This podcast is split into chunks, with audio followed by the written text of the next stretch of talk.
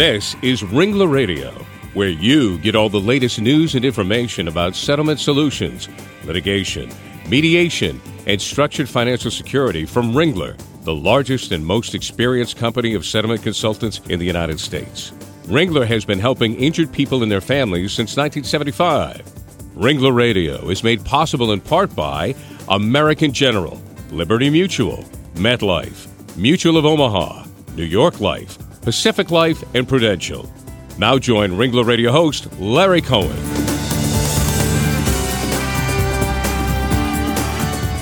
Well, hello and welcome to Ringler Radio, everyone. I'm Larry Cohen, the head of Ringler's Northeast operations, and we're certainly glad you could join us again today.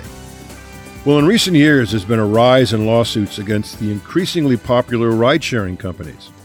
Uber and Lyft are currently the go to rideshare providers in cities and towns across the nation. Women have filed lawsuits against ride sharing companies alleging they've been sexually assaulted, harassed, or even raped by their drivers. Today we'll talk about this growing legal topic, the rideshare company's response to allegations and litigation, and what needs to be done to guarantee the safety of the passenger. Today I'm joined by my friend and Ringler colleague Manny Valdez from Ringler's San Diego and Los Angeles, California offices, as well as his office in Las Vegas, Nevada. Manny's been in the structured settlement industry for over 20 years and with the Ringler since 2002. Welcome to the show, Manny. Great to have you back on board as my co host. I love it. Good morning, Larry. I'm happy to be on here again with you. Terrific, terrific. And our guest today is attorney Laurel Simes, founding partner of Levin Simes Abrams, LLP in San Francisco, California. Laurel specializes in rideshare assault cases as well as mesothelioma and pharmaceutical cases. She has the largest verdict in a California single plaintiff mesothelioma case and one of the few successful verdicts against Lorillard Tobacco Company. That sounds like a great record there, uh, Laurel. Welcome to the show. Thank you, Larry, and, uh, and good, good, morning to you and, and Manny as well. Terrific. Laurel, your firm has represented numerous clients in lawsuits against these ride sharing companies. Give us a, a, few examples of the allegations that uh, gave rise to these cases. Well, these these types of incidents fall into a few patterns that keep on repeating themselves. Um, they're on on one end of the scale, it's it's verbal assaults and unwanted comments, dirty talk, things of that nature that you know that I'm sure I, uh, you're probably familiar with, uh, saying things to the passenger that she doesn't want to hear. She's stuck in the car with them, uh, maybe even locking the doors down and not letting her out of the car when she when he should or things of that nature. And then it goes on from there. Um, many times there is that you'll be out with friends and you'll get into a, a, one of these cars and you might fall asleep in the back seat and wake up to find the driver all over you. And of course, this is very unwelcome and very horrifying, or, or worse, that they've done something to you or in the course of doing something terrible to you. So, all different forms of sexual assault, as you can imagine. Um, Another thing that happens is the driver acts fairly reasonably during the drive, um, might say a couple of things you're not thrilled with. The person, the passenger is feeling not great. They went out for a long evening. They're tired. Um, they maybe had too much to drink. And the driver will offer, will say, listen, uh, Laurel, you don't, you seem a little unsteady on your feet. Let me walk you up to your door. And you're like, oh, all right. Now, what's, what could that hurt? That's not no that could hurt a lot because then when they get to your door then they're going to force their way into your house by either talking their way in or asking if they can come inside for a moment for whatever reason. And then you know things will unravel from there and all hell can break loose. Um, another thing that that happens less frequently but is very frightening is that the driver will see that the person is not not is pretty intoxicated and not really able to sort of like think think that well for themselves and maybe they've fallen asleep in the back of the car or something of that sort, and the driver will take the passenger off course to his house or to maybe some abandoned parking lot or, or area like that. And then let's say we have one case where um, the driver took the woman to his house, frog marched her upstairs to his to his flat, um, flung the door open, and the furniture was covered in plastic. And she thought, this guy is going to kill me. Um, he didn't. He did rape and sodomize her. He didn't kill her. Um, she pleaded for her life, and he took her um, home to her house finally. And um, she decided, should I just take a really hot shower and try to pretend this never happened, or am I going to call the police and, and do yeah, that? yeah, and, and that she gives did. She that, called the yeah. police. Yeah, it takes guts to do that. And also it's it's created. Um, she's a single mother and she has a teenage son, and you know he knows about this, and he was just he's just gone off to college, and he's afraid for his mother, and and changed their relationship, and she's she's ruined for being with other men. She's completely you know turned away from that, and um, of course the man she was involved with you know broke up with her, and and you know it's a skating situation. So I mean every, everybody has different reactions to being physically violated, and and we, we see all manner of that. No, no question about that. You know, you know, you you raised an interesting point there with the concept of the driver taking the passenger to a location or to even to his place. Is there is there not a, a, a, something electronically that tells when the passenger leaves the car or where the car is going that would give rise to some, you know, evidence of, of where that that all happened, or, or does it have to rely on uh, you know someone physically talking about the incident itself. No, there there is a way to do that now, and they have they have that in their in their their safety toolkit or whatever. But you know, the the other thing is. Um, sometimes people, sometimes passengers, um, I'm sure you're aware of this, will say, "Oh, you know what? Um, my friend is telling me that we're not meeting there; we're meeting someplace else," and they'll change the ride, or they'll say, "Actually, I don't want to go to my to my apartment. I yeah. want to go over to my friend's house." You know, and so it's not as completely obvious as it, as it, as you otherwise might think it is.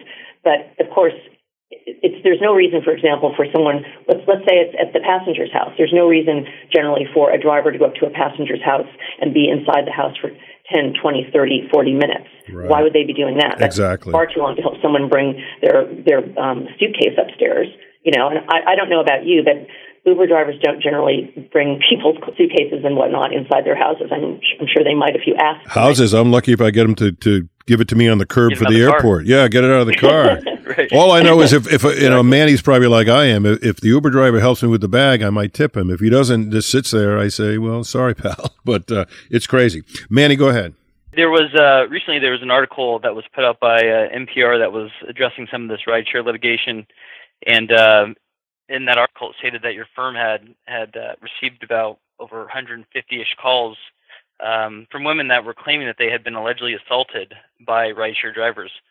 Can you expand on that for us? Well, at that time, I, I, actually, I was on that show. Um, that was with Madeleine Brand out in Los Angeles, and that was we now we're up to hundreds and hundreds of of active open cases files that we're investigating um, by various women all over the country and many here in California. Yeah, it's interesting because you know you once you get a uh, a reputation of defending and prosecuting cases like this and defending your clients, uh, either either you know pursuing the claims against Uber and Lyft, et cetera, or becoming an expert in the field. Obviously, uh, you get approached by an awful lot of people who need your services. So that's uh, that's a good thing, and you know you you you probably see that coming off of this uh, this show as well as people learn more about what you can do for them.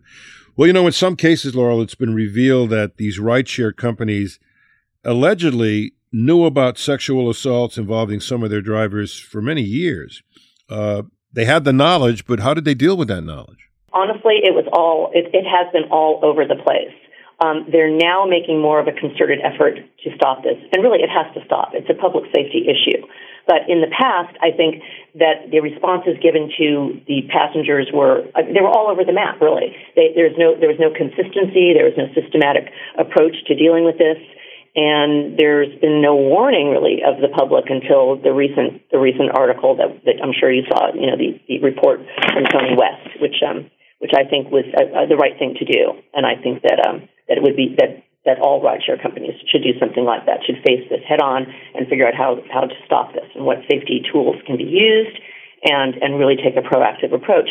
Um, you know, as, as, you said earlier, um, Larry, that this is, you know, ubiquitous. People, everybody uses these, these ride shares, and there has to be safety. There has to be more safety. Um, there's, there's things that they could do I think I think we could talk about um, monitoring the ride electronically um, by with a camera in the car and and and, and uh, recording it. That would certainly deter almost anyone from doing something that they know that they could be held accountable for later with the police or yeah. otherwise, or be nothing, nothing, yeah, nothing like having uh, a set of eyes on you, whether they're mechanical or, or whatever. It's uh, it always helps dissuade, you know, bad actions. Yeah, it, it seems like you know they they clearly didn't think about all these things that could happen going forward when they initially launched the company. And I think being a technology company at heart, there are a lot of tools at their fingertips to to to manage, you know, anywhere from the hiring process to you know when these when these rides are actually happening. But what can you tell us about the hiring and screening process that the ride sharing company drivers have compared to those that the taxi cabs have? Um, and are there any regulations that are are they are they looked at differently uh, between the two? Well, yes, that's that's a really good point, Manny. Um, they do not do nearly the type of screening that is required of, of, a, of a cab of a, by a cab company and for cab drivers. And like, for example, there in most states there there are no fingerprints and and taken or anything of that nature.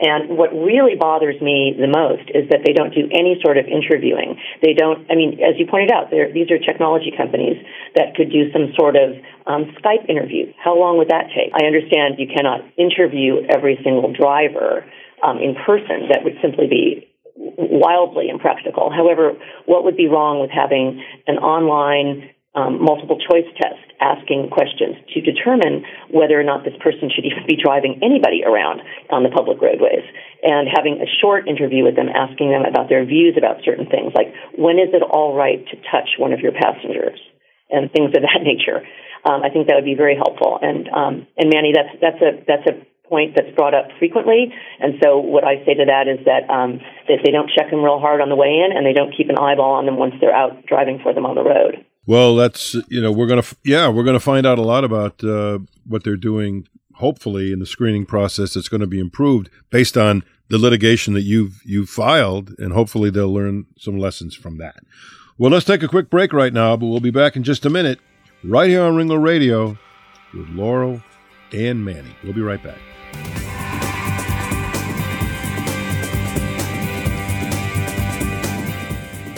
This is Ringler Radio, brought to you from Ringler, the nation's leading provider of fair settlement solutions. Did you know that Ringler is involved in a third of all structured settlement cases in the country? Ringler advisors work with all the parties in a lawsuit settlement to find the best possible financial solution for the people involved. Everybody wins. There's a Ringler consultant in all the major cities of the U.S. No one has more experienced experts in the settlement business than Ringler. Check out our website at www.ringlerassociates.com for the best information for injured parties, attorneys, and claims professionals to find the Ringler advisor nearest you. When it's your interests at stake in a lawsuit settlement, you want only the best, most objective financial plan. You can count on Ringler Advisors to create a customized plan that meets the financial needs of you and your family for the future. Visit ringlerassociates.com to learn more.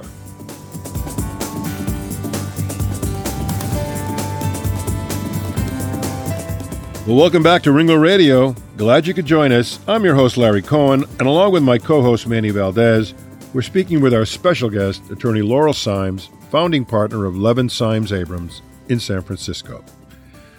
Well, Laurel, in a statement on the Lyft website, the president and co founder said, Today we're taking further action toward our goal of making Lyft the safest form of transportation for everyone with some new initiatives. And the chief legal officer of Uber said, Because we cannot alone meet all the safety challenges, we're already working with law enforcement officials, road safety organizations, and gender based violence prevention experts to innovate new approaches. So it appears that the companies, uh, Laurel, are certainly aware of the problems here and are trying to address them in some way. What do you think of the actions they're taking? I think the actions they're taking are a step in the right direction. This has to stop. This is a public safety issue. And it's something that we just can't, as a society, tolerate. People have to be able to get into the back of a car and feel a measure of safety in getting a ride home, you know, whether it's from the airport or out at night with with friends or you're coming from a restaurant or you're going somewhere, you can't be feeling that it's an unsafe situation to get in a car that you're paying for the ride. You want to feel that you're in safe hands. And I think that these companies are now taking this seriously. And I do, I do think that um, litigation has, has brought this to a head and that we will see more and better changes being made by these companies. I think they realize that they're, they're in a situation they, can, they have to act. You're right on, Laura. I mean, safety is absolutely the number one priority when it comes to passengers.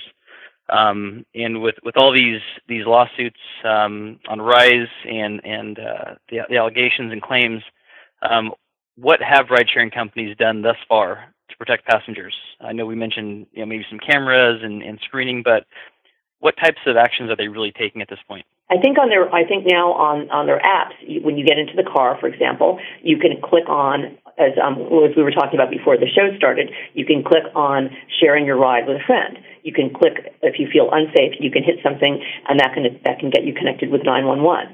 There are things that now they're doing. They're implementing these things, and they have implemented these. This is a, a process, but they, I I'll say it again. I think they need to have the rides recorded. I think there needs to be audio and visual in the car, and I think that would deter almost every single one of these incidents. The other the other situation is that it's also for the driver's safety. Sometimes passengers attack drivers, and that's why I think it's really important that these rides be recorded. Well, I think I think just as much as passengers may attack drivers and drivers may obviously attack passengers, Sometimes passengers could also make a false allegation against the driver, and therefore the camera and the sound would be uh, pretty good evidence, wouldn't it? I mean, I think I think all of us have to be wary of, of the world today that we live in, and uh, I think having more technology to really be the be the true evidence of what happened is is never a bad thing. Absolutely, and, and you bring up a good point. It's for the it's for everyone's safety, not just for the passenger's safety, to have these rides recorded and it's really important. Which also brings up a practical point um, that really goes back to what Manny asked a moment ago, and that's to implement many of these features, you need to have a charged up cell phone on you. You can't, when you go out at night, don't let your phone be down at 2%. It just causes all sorts of problems. Um, call your own car. Try not to have a friend call it for you. That way, you, that way you're, you're in charge of what's going on in the ride. I think those are just, those are simple practical things, but they're really important. Having a fully charged phone is is very very important. Is a number one. Not falling asleep in the back of the car if you can help it. If you if you're really tired or you've had too much to drink, you just try just you have to try and stay awake. Maybe call somebody while you're or, or be texting while you're while you're in the car to keep yourself alert, depending on how long your your ride is. Um, I think those are just simple, practical things. Or like we were talking about about your wife, she's sharing her ride now with you. Yeah, well, you know, and and and as we we've all heard so tragically, uh, making sure you get into the right automobile when when oh you know, yes, you know, we've we've seen those tragic stories in the news, and um, there are you know predators out there who you can buy a sticker on the internet and slap it on your car, and you can pretend that you're that you're a Lyft or Uber driver, and so that's why it's really important to determine that you're getting into the right automobile. And and of course, as you can imagine, late at night, waiting outside um, freezing cold outside outside some nightclub, you might you say, "Oh, there's a car. It must be mine." You run up to it and jump in. Sure, that's not a wise thing to do. Sure, absolutely. You know, we understand your firm, Laurel, is asking the court in California to allow multiple law firms to consolidate their cases into one court to expedite the litigation. Uh, is that a fact? Tell us about it. Yes, that is. Um, we have petitioned and have been uh, granted um, the right to have um, our cases consolidated. It's called uh, JCCP, which is Judicial Council Coordination Proceeding, and we're going to be assigned to a judge here in San Francisco. Although cases from all over the state, uh, we work with people in San Diego and in Sacramento, other law firms. Um, all of our cases and anyone else um, will be in front of that one judge. And this is, this is a thing that is done when you have a single defendant or a small, you know, a single defendant, and you have a number of, of people who have the same types of complaints against that single defendant.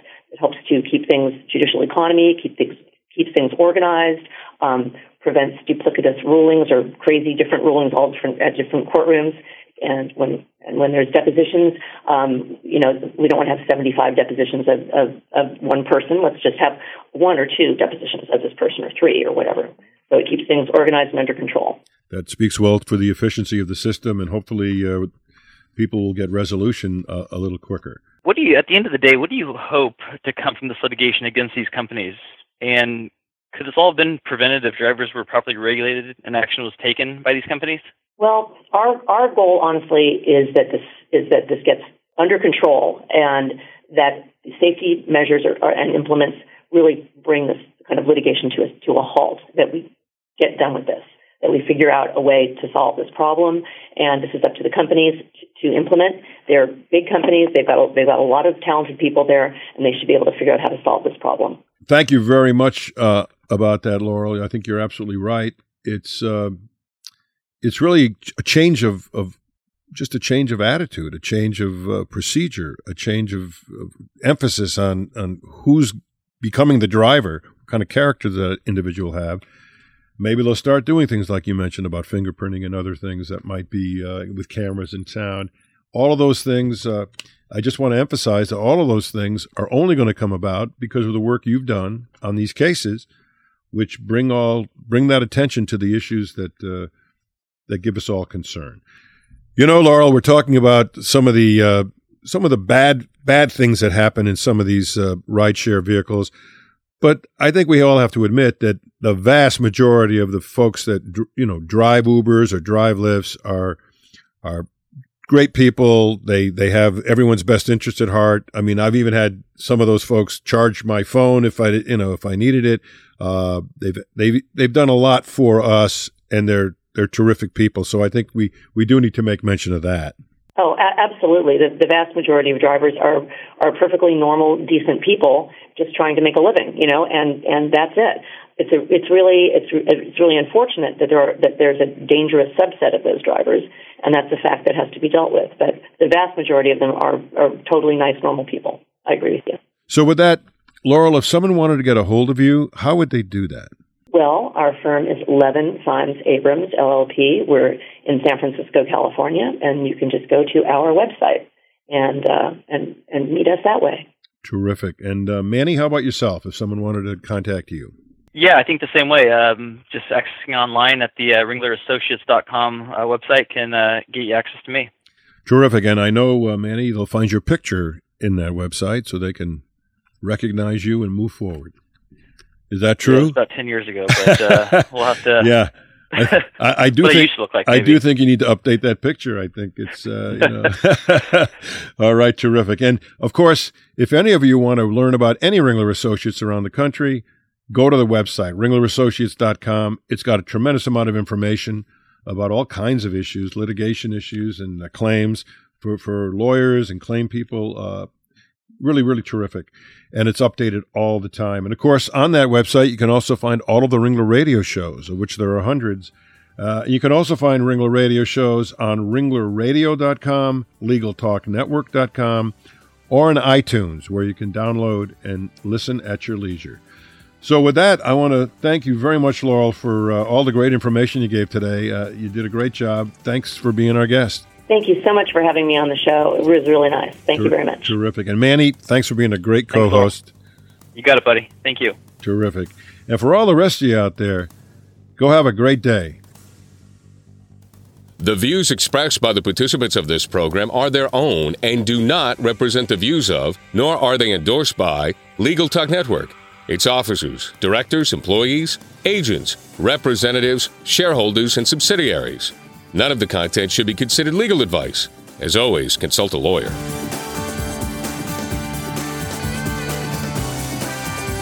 Thanks for listening to Ringler Radio, celebrating more than a decade of podcasting and over 2 million listeners. Think of Ringler, the objective settlement advisors with more than 140 consultants in 60 cities nationwide. Visit ringlerassociates.com today.